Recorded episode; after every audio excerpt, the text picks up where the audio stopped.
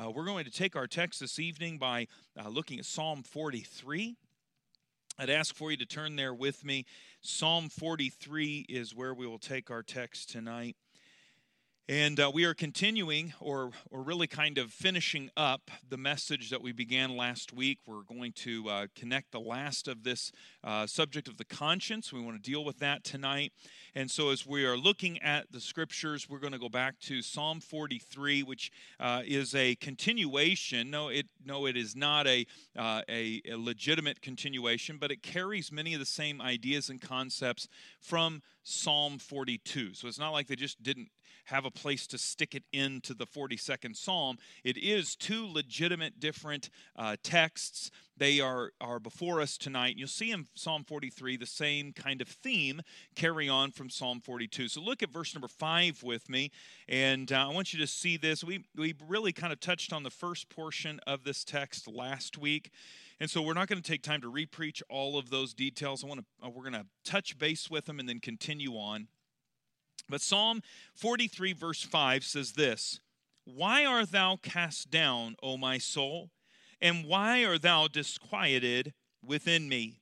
Hope in God, for I shall yet praise him who is the health of my countenance and my God. It is so important that we as God's people recognize where our strength comes from, where our health comes from, where our life comes from, where everything we have comes from. If not, we're going to be doomed to hold our lives in fear, afraid of the next bug or the next disease or the next uh, virus or the next bacteria to take us out. If we don't recognize that God is the beginning and the end of our life and He chooses when and He chooses how, then we're going to live our lives in fear. The psalmist has dealt with this. He was chased all over the countryside, he was hunted like an animal by the king, and yet he constantly reminded himself, My hope is in God. I don't need to put my trust in timing. I don't need to put my trust in coincidences. I don't need to put my trust in a political system or in a or in a, uh, social group. I don't need to put my I don't need to put my trust in men. I put my trust in God. Hope my soul hope in God. Okay? And so this is the essence of where peace is found. It is found when the believer recognizes our hope has one legitimate place, and that is in God. We're going to look also at, at uh, Psalm 42, verse 11. Why art thou cast down, O my soul? And why art thou disquieted within me? Hope thou in God, for I shall yet praise him, who is the health of my countenance and my God. It's, you say, but that sounds very familiar to what you just read. It's identical to what I just read. It's the same verse. Uh, the same verse is stated in verse number 43 is stated in chapter 42. So, what we have here is uh, really, uh, obviously, a theme that has connected the two of these. We preached Psalm 42 just a couple weeks ago, Psalm 43 last week.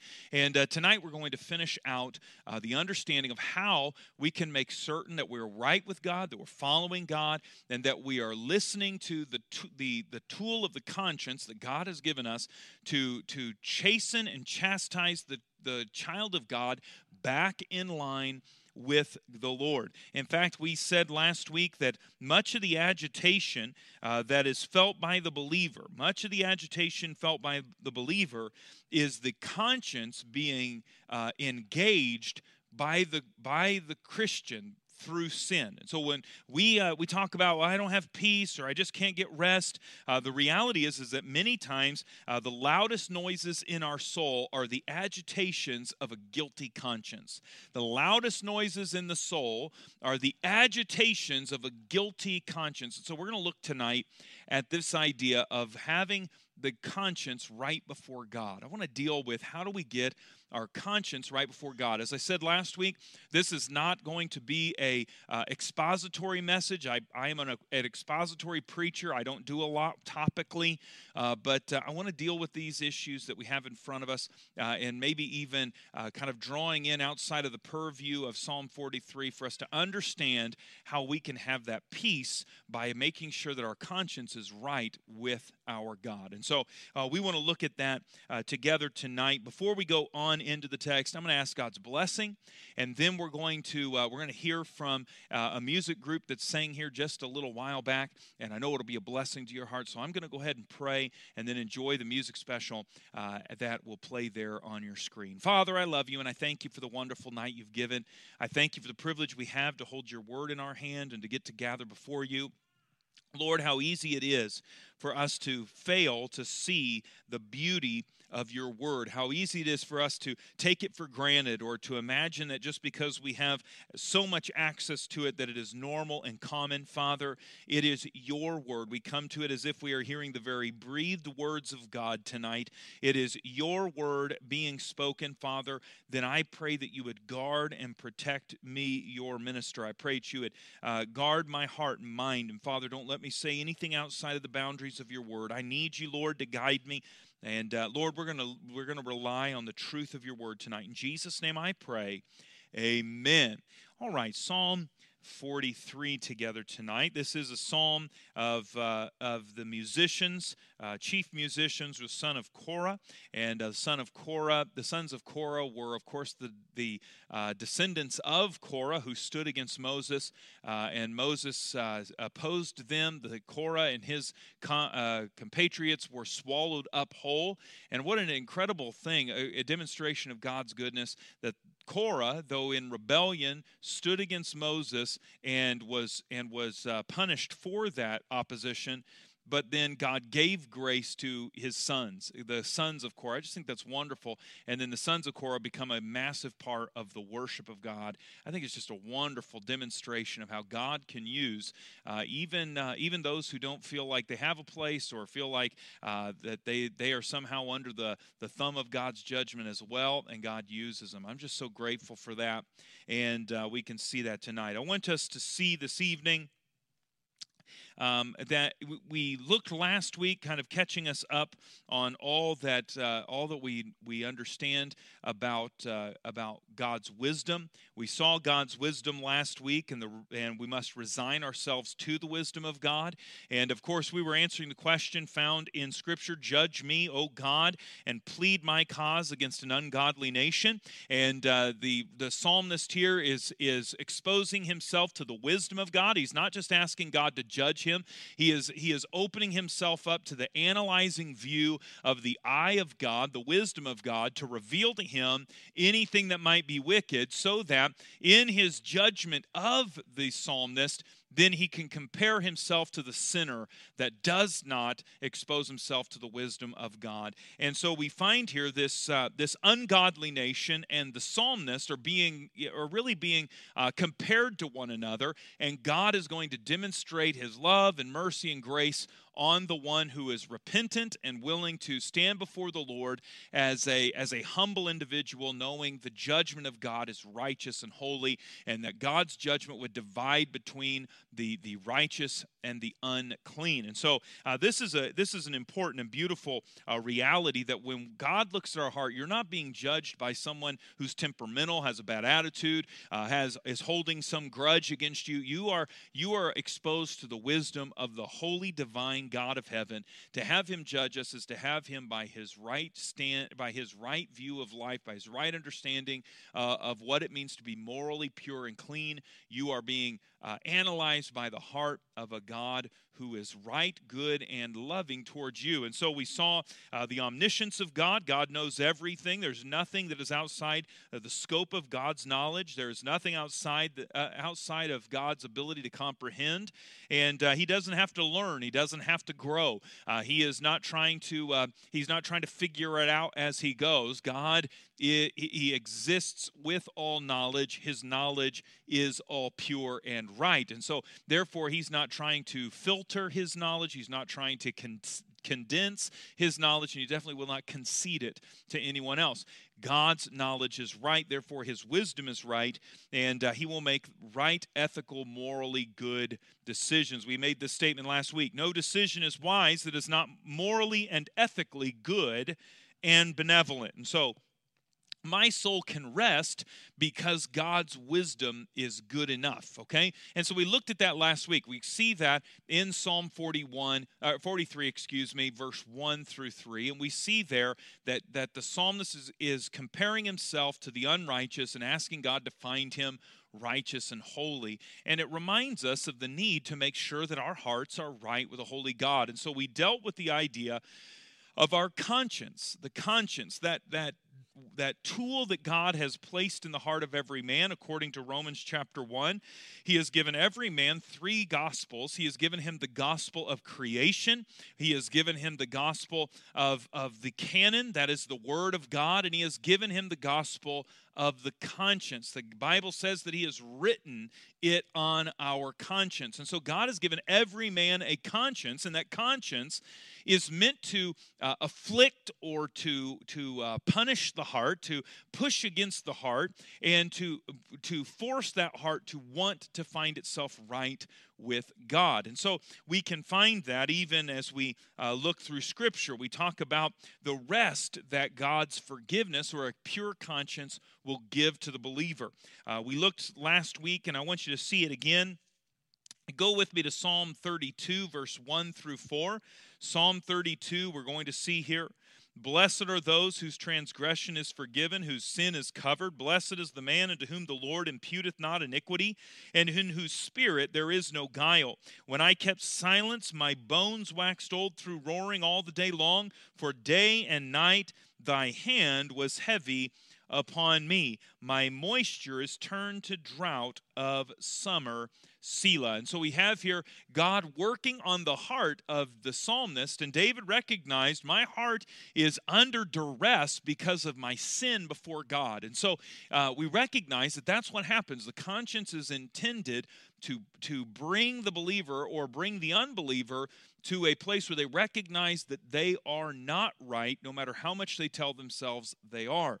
And so that's the, is- the issue of our conscience. Psalm 38 speaks of this as well. We won't take time to dive into it tonight. We came to the place where we recognize that the function of the conscience is like an alarm on your car, right? You go to the vehicle, you go to your car, and you uh, you try to wiggle the, the doorknob or you get the door open, and that, that alarm system is set. What happens? The impulse or the, the push of the intruder getting into the vehicle sets off a sensor, and that sensor then alerts the horn and the horn begins to honk and we've all seen it. We've been walking through the through the uh, you know through the parking lot at, at the grocery store and all of a sudden somebody's horn's going off right? Beep beep beep beep beep and there's that horn just going crazy. What is that? That's the sensor telling the horn that something is out of line and then the the the the alert of the horn is for us to then be able to take action to stop the intruder, right?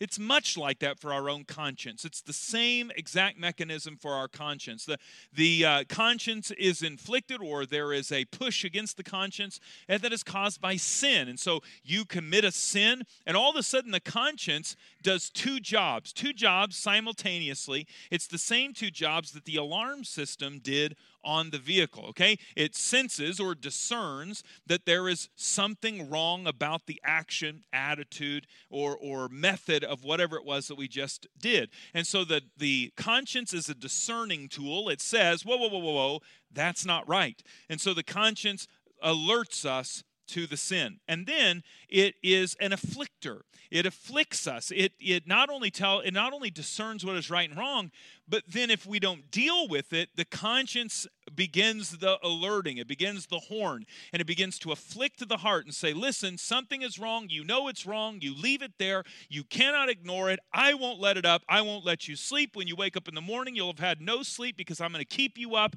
You're going to have bad relationships because I'm going to inflict you, and you're going to be on edge and barking at everybody. And I am going to ride you till you get this right. There are people who cannot yet figure out why why they have no peace in their life, and it is because they have been hiding a sin or refusing to deal with a sin for years now, and the conscience won't let up.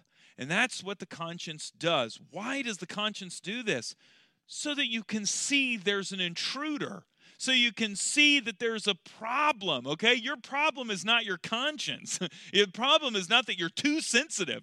The problem is their sin. Get rid of the sin. So often we want to we want to dull the conscience. Don't dull the conscience. It's your friend. You don't want to you don't if your car alarm goes off in your driveway, you don't go outside, open up the hood of your car and smash the car horn with a hammer. No, you go out and you call the police to get the intruder out of your vehicle. This is the same issue with your conscience. You don't tell the conscience to be quiet. Don't don't make me feel this way. You can't make me feel bad. I don't like this and, and I don't think it's fair that God gave me a conscience get rid of the sin that you have to deal with the intruder and uh, so we recognize that the, the action that your conscience is trying to drive in your heart is that you would confess your sin before god and that in confession christ can wash you clean and you stand clean before the lord. You don't have to carry guilt or shame. You don't have to carry the burden of a guilty conscience. Just a load of sin just taken off your shoulders. Feels good doesn't it?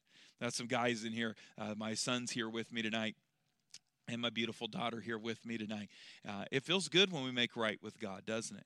It, uh, it helps us. It, it, cares for our souls. A way of caring for one's soul is to uh, is to have that load of sin just lifted right off your shoulder, knowing that God's not going to judge you.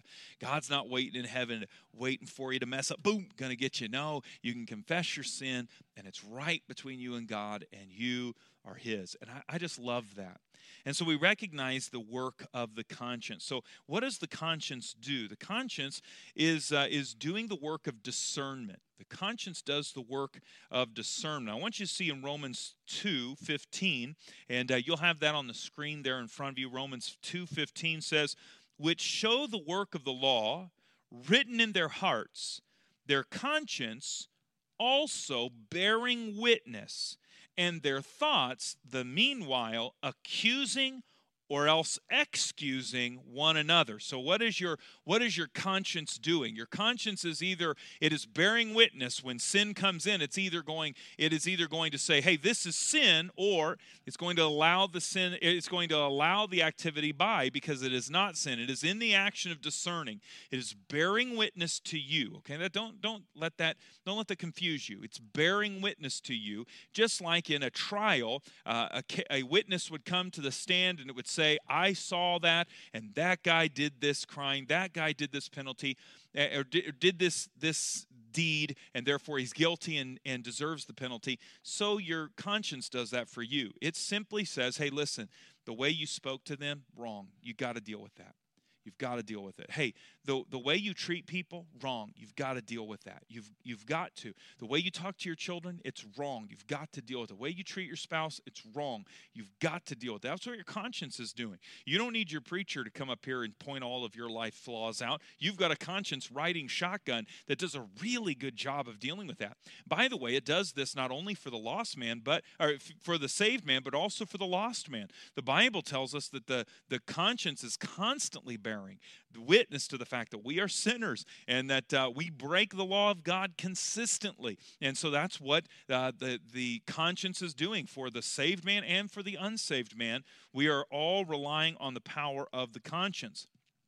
Psalm 51 3 says this For I acknowledge my transgression, my sin is ever before me. Psalm 51 and uh, verse number 3 tells us that recognize that uh, the sin is ever before me. What he means by that statement, that his sin is ever before him, is that the sin, uh, that the conscience takes your action and replays it for you. Your conscience will take that action and put it right in front of you. And you say, "Well, I don't, I don't know what you're talking about, conscience. I don't remember saying that." And your conscience go back, "Oh, hold on, I got this on tape. You've got this massive brain in your head. I'll get it for you." And he just brings it back up, and he'll he'll replay that instance. You shouldn't have said this that way. You shouldn't have acted that way. That attitude. Uh, you've got to deal with this. And that's what the conscience is doing. It's constantly replaying our failures. And uh, a lot of times people don't like that. It, it's replaying our sin. And boy, it feels like I'm, calling, I'm always beating myself up. I'm just really hard on myself.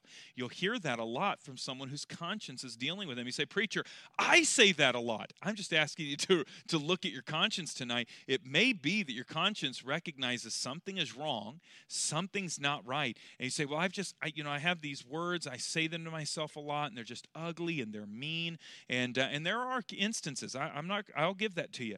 There are instances where we can be very hard on ourselves. Uh, and, uh, and I remember doing that myself before uh, the Lord began to get a hold of my life out of the book of Galatians. I was very hard on myself. The problem was it was because I was under legalism and I was hard on everyone. I was hard on people around me and I would judge them up and down. And my conscience says, Whoa, whoa, whoa, whoa, whoa. You don't get to be hard on them if you're not going to be hard on yourself. And my conscience would, would show me back all those times I was judging other people and I was bearing that burden myself. And I wasn't just being hard on myself, my conscience was trying to get me to relent and to come to the Lord and recognize, Lord, I don't believe your word for what it says. I'm not putting my faith and trust in your word. I'm trusting me and what I think, and it isn't right. And the day I confessed that, God began to heal me from that, that conscience that was constantly after me because of my judgmentalism towards others. Your conscience is doing a work, and many times it can sound like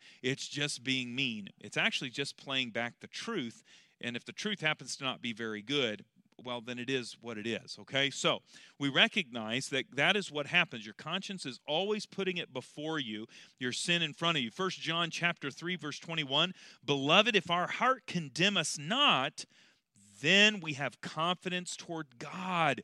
That's where we all want to be. That's where the Christian wants to be. If you can have a conscience that's not condemning you, then you have confidence before the Lord. And and you use that it's a tired old illustration. I know it. But when my children are are doing something they shouldn't do, there's a divide between the two of us. There's division there. They don't want to come spend time with dad as much as they used to because, man, dad will point out their sin or dad will say, man, that attitude doesn't seem right. Is there something else going on here?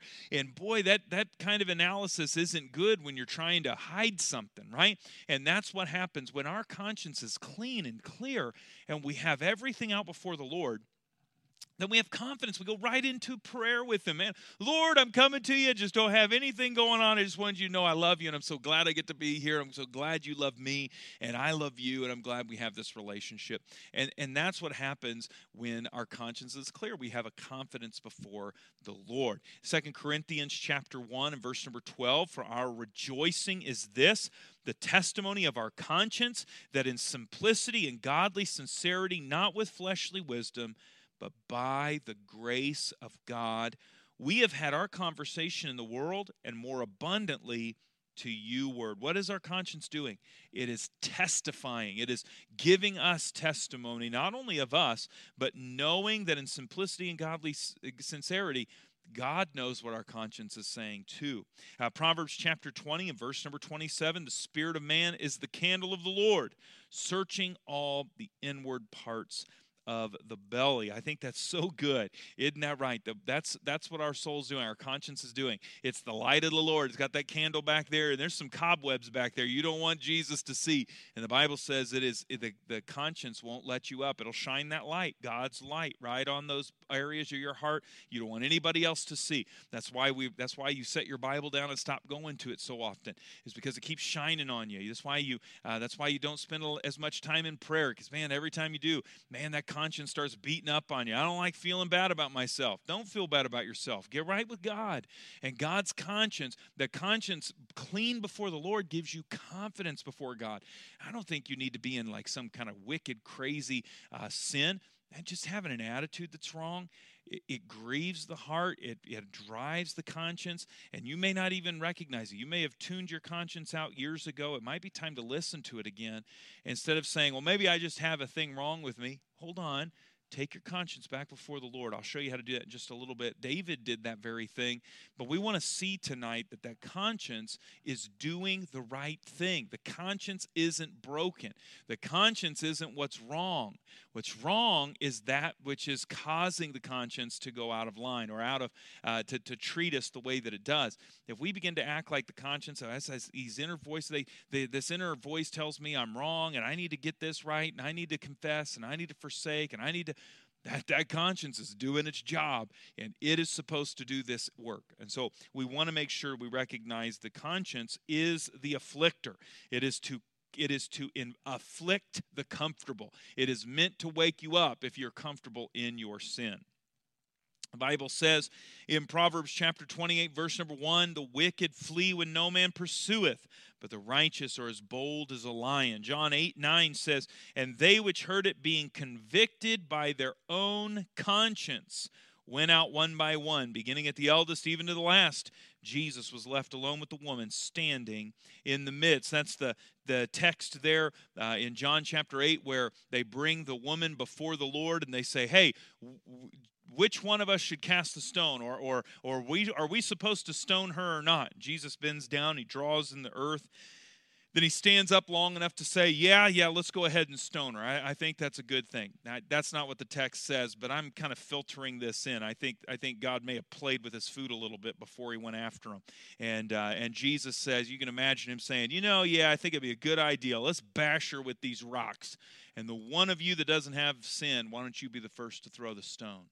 And then bends back down, starts drawing in the sand again. Now, I don't, that's not how it went.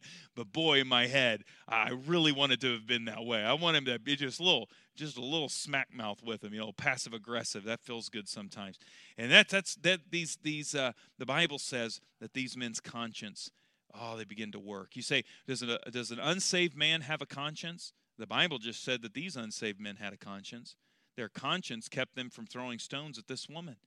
We know the woman had a conscience. She repented of her sin, and, and Christ comes to her and says to her, you Go and sin no more.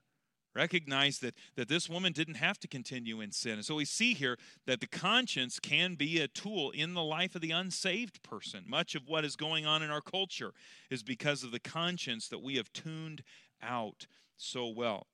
Uh, when I kept silence, my bones waxed, waxed old through my roaring all the day. For day and night was heavy upon me. My moisture turned into the drought of summer. We read just a moment ago in Psalm 32, 3 through 4. You see, our, he- our conscience is like a heavy hand, and it holds down the heart of God's people. And I encourage you to uh, consider your conscience tonight. So, what is, how do we get our conscience right with God? How do we adjust our conscience and how it's how it's working on us and really kind of puts us in our place and reminds us of our sin. How do we deal with our conscience? Well, understand that our conscience is desensitized, is desensitized by the continual repetition of sin. Okay, so uh, if if uh, you commit a sin, boy, a conscience really gets a hold of you. You do it again, it's going to go a little less and a little less and a little less and a little less, and it's it's that conscience is being desensitized. You are not feeling the effects of your sin like you used to, and it's important for us to recognize that this is not a healthy state for a believer. The believer is to recognize I am a sinner. That's the best place for a believer to be, is to recognize they are a sinner. God resisteth the proud, but gives grace to the humble. Therefore, the Christian should never leave the position of humble. They should always stay in the position of, I'm a sinner, I'll fail you. Right now, I'll fail you. I fail by nature of a sin nature. I am going to blow it, so I am a sinner. My mom always had this place where she just knew. She'd tell us boys, I know that if anybody comes and tells me you boys did something wrong, I just know to believe them because you guys will sin right in front of me. You'll sin when I'm not around. And my mom was convinced of that. I didn't didn't matter what the sin was. Yep, if my yeah, whatever you're saying, I believe my boys could do it. My boys could do it because it's sin and my boys are sinners. And they just knew that. It helped us. It was good for us boys to know that my mom was going to deal with sin and she was going to deal with sin knowing she's not giving any room to sinners. And so we recognize that my, that we are sinners and the best time the best position of the believers to just to acknowledge acknowledge the fact I'm a sinner. I am a sinner every day I wake up. I am a sinner every time I pillow my head. I will be a sinner every time you see me. When you see me on Sunday, you're a sinner. When you see me on Sunday, I'm a sinner. We are sinners. And the idea that we are good people or, or that we've got it figured out or we've got it ironed out or since I'm a deacon now or since I'm a Sunday school teacher now or since I'm a trustee now, I'm not that bad. No, no, no, no, no. We are all depraved sinners in desperate need of the cleansing blood of Jesus Christ every single day. We are in desperate need of it. And the idea that we are not sinners is from the devil himself. It is not of the Christian. And so we recognize that we have got to be those who seek to have our consciences clear before God and sensitive to sin so that way when our our the alarm of sensitivity goes off we can see it and we don't just let the sin continue on. So consider some scripture on this. 1 Timothy chapter 4 and verse 2 speaking lies and hypocrisy having their conscience seared with a hot iron. Their conscience seared with a hot iron. You see cauterization's a wicked thing uh, it's a bad deal because what uh, uh, you know if you if you cut your finger uh, you could maybe you could take it back and have it put back on. You could have it attached again. Uh, what would stop something like that is cauterization where all of a sudden all the nerves and, and uh, all of the, the veins and everything was melted down and uh, was no longer to be opened up and put back together the way it was. Uh, that's what happens. That searing, as with the hot iron, is not just that it is going to, it, to remove it or hurt it or damage it, but that it the searing is to actually take the life out of it. It's actually to remove the ability to feel it. In other words you can you are killing your conscience by ignoring sin. You are deadening your conscience by not dealing with the sin in our lives. You say, Preacher, you talk to me like I'm a sinner. I just dealt with that. We're all sinners all the time. We're every one of us sinners. So let's not act like we aren't. And let's just deal with the fact that we're sinners so that way our consciences don't go through this damage. Uh, Titus chapter 1 and verse 15 Unto the pure all things are pure, but unto them that are defiled and unbelieving is nothing pure. But even their mind and conscience is defiled. It is defiled defiled. That which was once pure is full of corruption, it is full of defilement. It is the idea of waste, like human waste being mixed into pure water. Uh, if you took that human waste and put it in water, I wouldn't want to have anything to do with it. And that's what our consciences are like. We have gone from pure to defiled. It is, it is not it is not only unclean, it is ceremonially and religiously and morally unclean. Stay out of it. And that's what is happening here in this text. He is simply saying that which was once good is defiled. And then Ephesians chapter 4 verse 19, who being past feeling have given themselves over to lasciviousness to work all uncleanness with greediness. In other words, they were past feeling. They no longer could feel their conscience. So what was available to them? All uncleanliness. There was nothing held back. Nothing. The world's worst sin is held for those who have killed their conscience no longer to feel it again. They are past feeling. You say, why is our culture in the sin that it is in? Can I tell you, generation after generation after generation after generation of Americans are past feeling. We have we have a generation of Christians who picked up sin where their parents left off. That generation picked up sin where their parents left off. That generation. It's not like we started over with sin. No, no, no, no. We're not. Every generation isn't going back to 1920s sin. No, no, no. They're picking up 1980s, 1990s, 2000s, 210, 220, and every generation keeps picking up right where the previous generation left off. This is why we are where we are as a culture, because we have left off feeling, and therefore all uncleanliness is exposed. All uncleanliness is left for us to jump into. Romans chapter 1 verse 21 because that when they knew God, they glorified him not as God, neither were thankful, but became vain in their imagination. And watch what happened their foolish heart was darkened. You know what happens to our consciences? We darken them. They actually become vexed. I couldn't remember the word last week when I touched on this verse. We couldn't remember that word. It was vexed. And Lot vexed his righteous soul, is as if he took the, the lamb's wool and laid it over his eyes. The Bible doesn't say the world vexed Lot. The Bible doesn't say that uh, the riches vexed Lot or that all of his friends vexed him. No, Lot vexed his own righteous soul by being in the sin, never calling it out, never dealing with it, never allowing it to come into the righteous judgment of God. He involved himself in it completely. He jumped in both feet. So we find here that this kind of corruption happens when our conscience is unclean. We've got to deal with our conscience. We must deal with our conscience. Just as the ability to feel pain in our fingertips is a God given gift to help us preserve our life, so is our conscience allowing us to keep a sensitive walk with the Lord.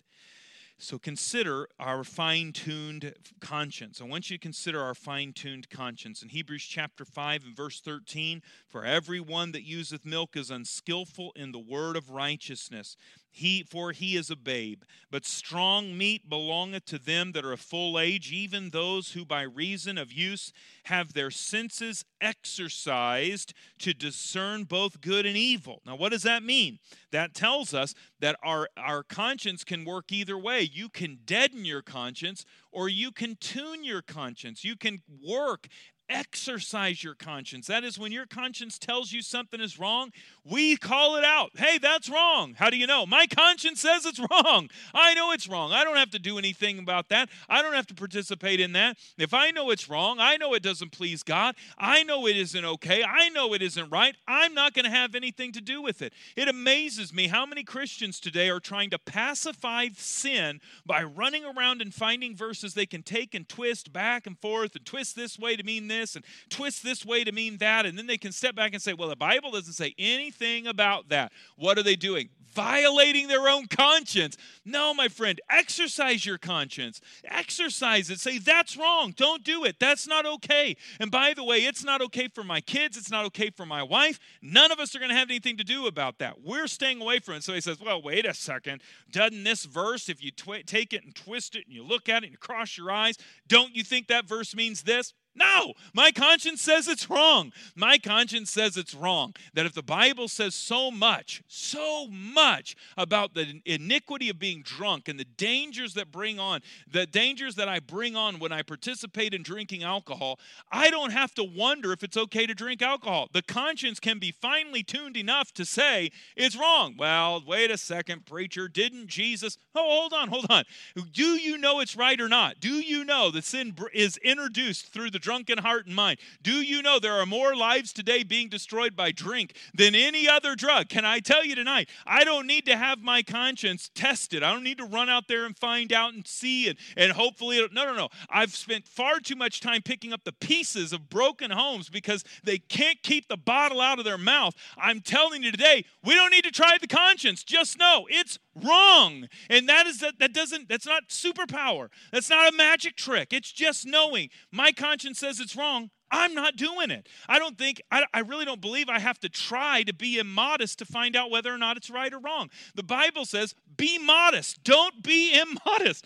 Therefore, I don't have to go out and try it. I don't have to let my kids and, and, and my daughter and my wife run around showing off and revealing their body. I don't have to do any of that. My conscience says it's wrong. Therefore, the conscience can be exercised run it in the reverse. We don't have to let it be deadened, but we can even let it be alive. We can use the conscience to guide our choices and decisions. You did not hear me say it's okay for my conscience to be used as a tool to judge you. I didn't say that. In fact, I think that'd be wrong. It's not okay if my conscience is being used to make you feel bad or, or to preach some new gospel or doctrine I've come up with and cooked up because I've got this conscience that I've exercised. No, the conscience is a tool. What it does is it tells me I'm wrong. It tells me I need to be made right with God. The conscience is not my, my pulpit by which to stand up and preach against you or to preach at you. My conscience is the tool that God allows to speak to my heart and allows to guide my life. And I can use that conscience with the Word of God to let me know what's right and wrong.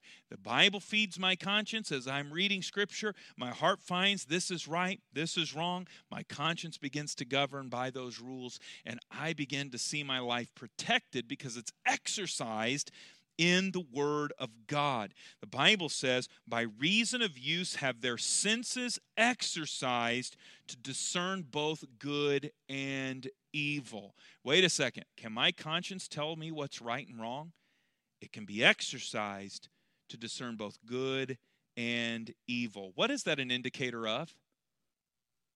What is the indicator of a, of a sensitive conscience?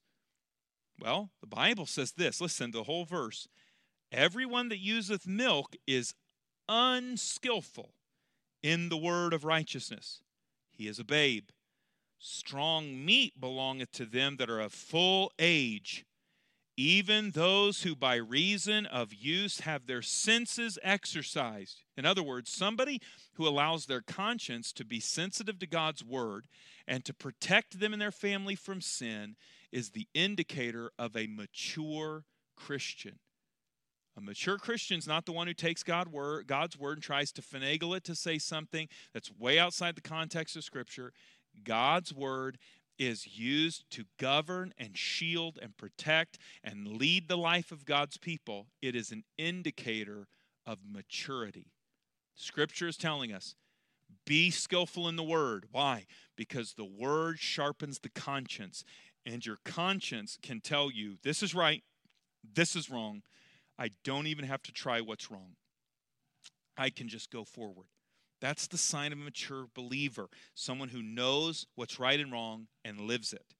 Romans chapter 2, verse 15 which show the work of the law written in their hearts. What did I tell you? There, there's no one that doesn't have a conscience. It is written in their hearts. Their conscience also bearing witness, their thoughts, the meanwhile, accusing or excusing one another. I, I want you to know my heart has accused me enough. My conscience has accused me enough. I want to get excused sometimes. I want to let me off the hook once in a while. Uh, Psalm 119.9 Wherewithal shall a young man cleanse his way? By taking heed thereto according to thy word. Listen, you will not have a conscience that is sharp and exercised and ready to lead you in right and wrong without God's written word. You don't need a feeling. You don't need uh, you don't need a word from the Lord. You don't need to have somebody give you some prophecy or some extra biblical revelation. You need God's word. Get in His word. Understand His word. It'll tell your conscience what's right and wrong. You'll be able to discern right and wrong because the conscience, the alarm is set. Okay. Uh, the Bible says in Psalm 139, 23, "Search me, O God, know my heart, try me, know my thoughts, and see if there be any wicked way in me." and lead me in the way everlasting. In other words, we want to understand that God is using our conscience, the conscience void of offense toward God and toward men, according to Acts 24 16. God is using your conscience if you'll allow Him. So then, how do I make my conscience right before God? Preacher, I don't want my conscience dead or dulled or darkened or diluted. I, I don't want that. I don't want it to, I, I don't want it to, uh, full of corruption? H- how do I get my conscience right before God? Well, very simple. It's, it's a beautiful thing. It's very simple. The first thing we need to do is stop, we need to start rejecting the lies that we've believed. We've got to reject the lies that we've believed. The Bible says in Psalm 51, okay? Take your Bible, turn to Psalm 51. It's a couple chapters over. Psalm 51, the Bible says in verse number 1 Have mercy upon me, O God according to thy loving kindness, according unto the multitude of thy tender mercies. Blot out my transgressions, wash me thoroughly from mine iniquity, cleanse me from my sin, for I acknowledge my transgression, and my sin is ever before me. Against thee and thee only have I sinned, and done this evil in thy sight. That thou mightest be justified when thou speakest, and be clear when thou judgest. Look at verse 7. The psalmist asks, Purge me with hyssop, and I shall be clean. Wash me, and I shall be whiter than snow. We have got to reject the lie. What, what lies do we buy into? Well, we buy into the lies that we can, we can, we can sin and prosper. That we can sin and get outside the blessing of God, and our lives are going to operate as normal. That, that's a lie.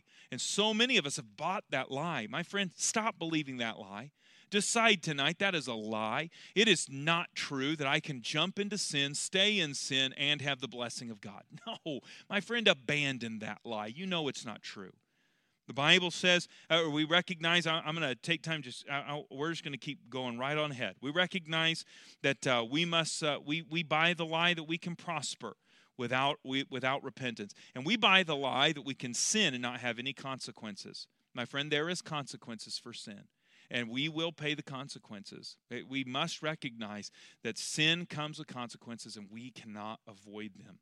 So then, if we reject the lie, then we got to speak the truth. Admit the truth tonight.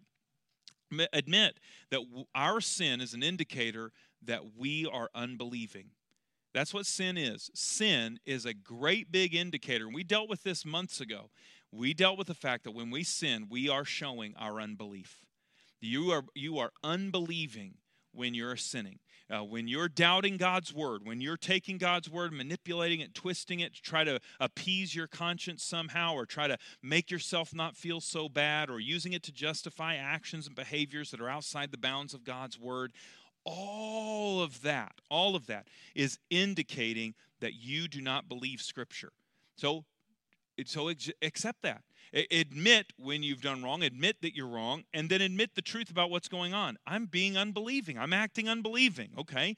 Uh, we're guilty of minimizing, aren't we? We we minimize our sin. Well, it's not that big of a deal. No, no, no, no, no, no. That let's be honest about what is right and wrong. That way our conscience can be right and our conscience can can walk right before God. We've got to admit the truth. Stop minimizing our sin. Stop covering our sin. Stop blaming our sin on other people and stop stop making excuses for our sin. I love the reality that where I am is up to me. The, the, the choices I've made have made me the man I am. And what that does is it puts me in a place where I have to own where I am. Am I overweight? I'm overweight because I'm the one who put that in my mouth. I'm the one who put that donut there. I'm the one who put that hot dog there. I'm the one who put that sweet there. If I'm overweight, it's my choice. I have to own that. Am I in debt? Hey, guess what? I have to own that. I'm in debt because I did this, because I did this, because I did this. I bought this. I didn't have the money. I bought it. But see, as soon as I take ownership, now I'm in charge of the recuperation. Man, I can see healing. But as long as I'm blaming, well, you know, we went through a hard time, and man, that hardship really beat us up, preacher. No, no, no, no. Hardship isn't going to fix your problem. And now you don't have control of the situation, so you can't fix the problem. No, the moment I say, hey, I was afraid, I grabbed a credit card and I ran out there and made a mess of things, the sooner I can say, but if I made the mess, I can fix the mess. You see, we got to recognize that we made these choices. Our conscience is simply indicating that the choice has been made, and therefore we can begin to deal with those consequences. Listen to me tonight. We also by the, we also forget and we refuse to recognize that our sin demands a blood sacrifice. We, we really still look at our sins many times as Christians. We still look at our sins as little mistakes. Oops, ooh, ooh, ooh, oops. I didn't mean to. Oh, oh, oh. No, no, no. My friend, you're lying, you're, you're cheating, you're stealing, uh, your pornography, all of those lustful thoughts, all of those bad attitudes, all those roll of your eyes to your parents, all the times that you smack mouth your folks. Can I tell you, Jesus had to die for that sin. It is no small sin in God's eyes. If it was just that one sin, Jesus would have had to have gone to the cross for it. My, my friend, your sin is no small thing. Don't minimize it. Don't back up from it. Don't look the other way. Jesus shed his blood for that sin. It is a indicator of how wicked you are. The, the, I heard some, some heretic recently say that the, the cross was an indicator of how much value I have before God. No, your the cross is an indicator of how sinful you are and how wicked your sinfulness is and how desperately far from God you are because of your sin. Recognize that the cross speaks of His value, not your value. It speaks of His goodness, not your goodness. It speaks of your sinfulness. So we've got to deal with that sinfulness. My sin put Jesus on Calvary. It's no small thing, it's no small white lie. Jesus died for this horrible sin, and therefore it is disgusting in the eyes of God. And the, the quicker it is disgusting to you and I, the quicker we can get right in our conscience before the Lord and walk in sensitivity with Him. So then, what does the believer need to do? Apply the gospel. No, no, no, no, preacher. No, no, no. I'm already saved. I've already prayed and received Christ as my Savior. Yes, and you need to use the gospel again. Go back to the gospel. Go back to the cross. Take your conscience with you. Go all the way back to Calvary. Stand in front of a cross. Watch your Savior bleeding and dying in your place. Take that conscience and force it to do business with the fact that Jesus died for your sin. Your sin requires a blood sacrifice. Jesus has met the ultimate sacrifice. He has paid the price for your sin and my sin. Christ died for sinners, He died for you. He died for that sin your conscience is holding on to. He died for that sin you're hiding from everyone else. Christ had to die for the sin that you're carrying around, acting as if it is no big deal. And I want you to understand God delights in forgiving sinners. And the longer you act as if you're not sinning, the longer you act as, that, as if this is not sinfulness, the longer it's going to take for Christ to uh, actually be able to wash you clean of that sin. No, no, no, no, my friend. Christianity is not a bunch of Christians hiding sin. Christianity is about believers who have thrown themselves open to be analyzed by God and allowing their heart and the sinfulness of it to be exposed to God and His Word and then to be confessed and made right with a holy God. And then, my friend, walk in the light. Preacher, I don't feel forgiven when I ask God's forgiveness. I don't feel like I'm forgiven then you need to understand what God's word says about forgiveness.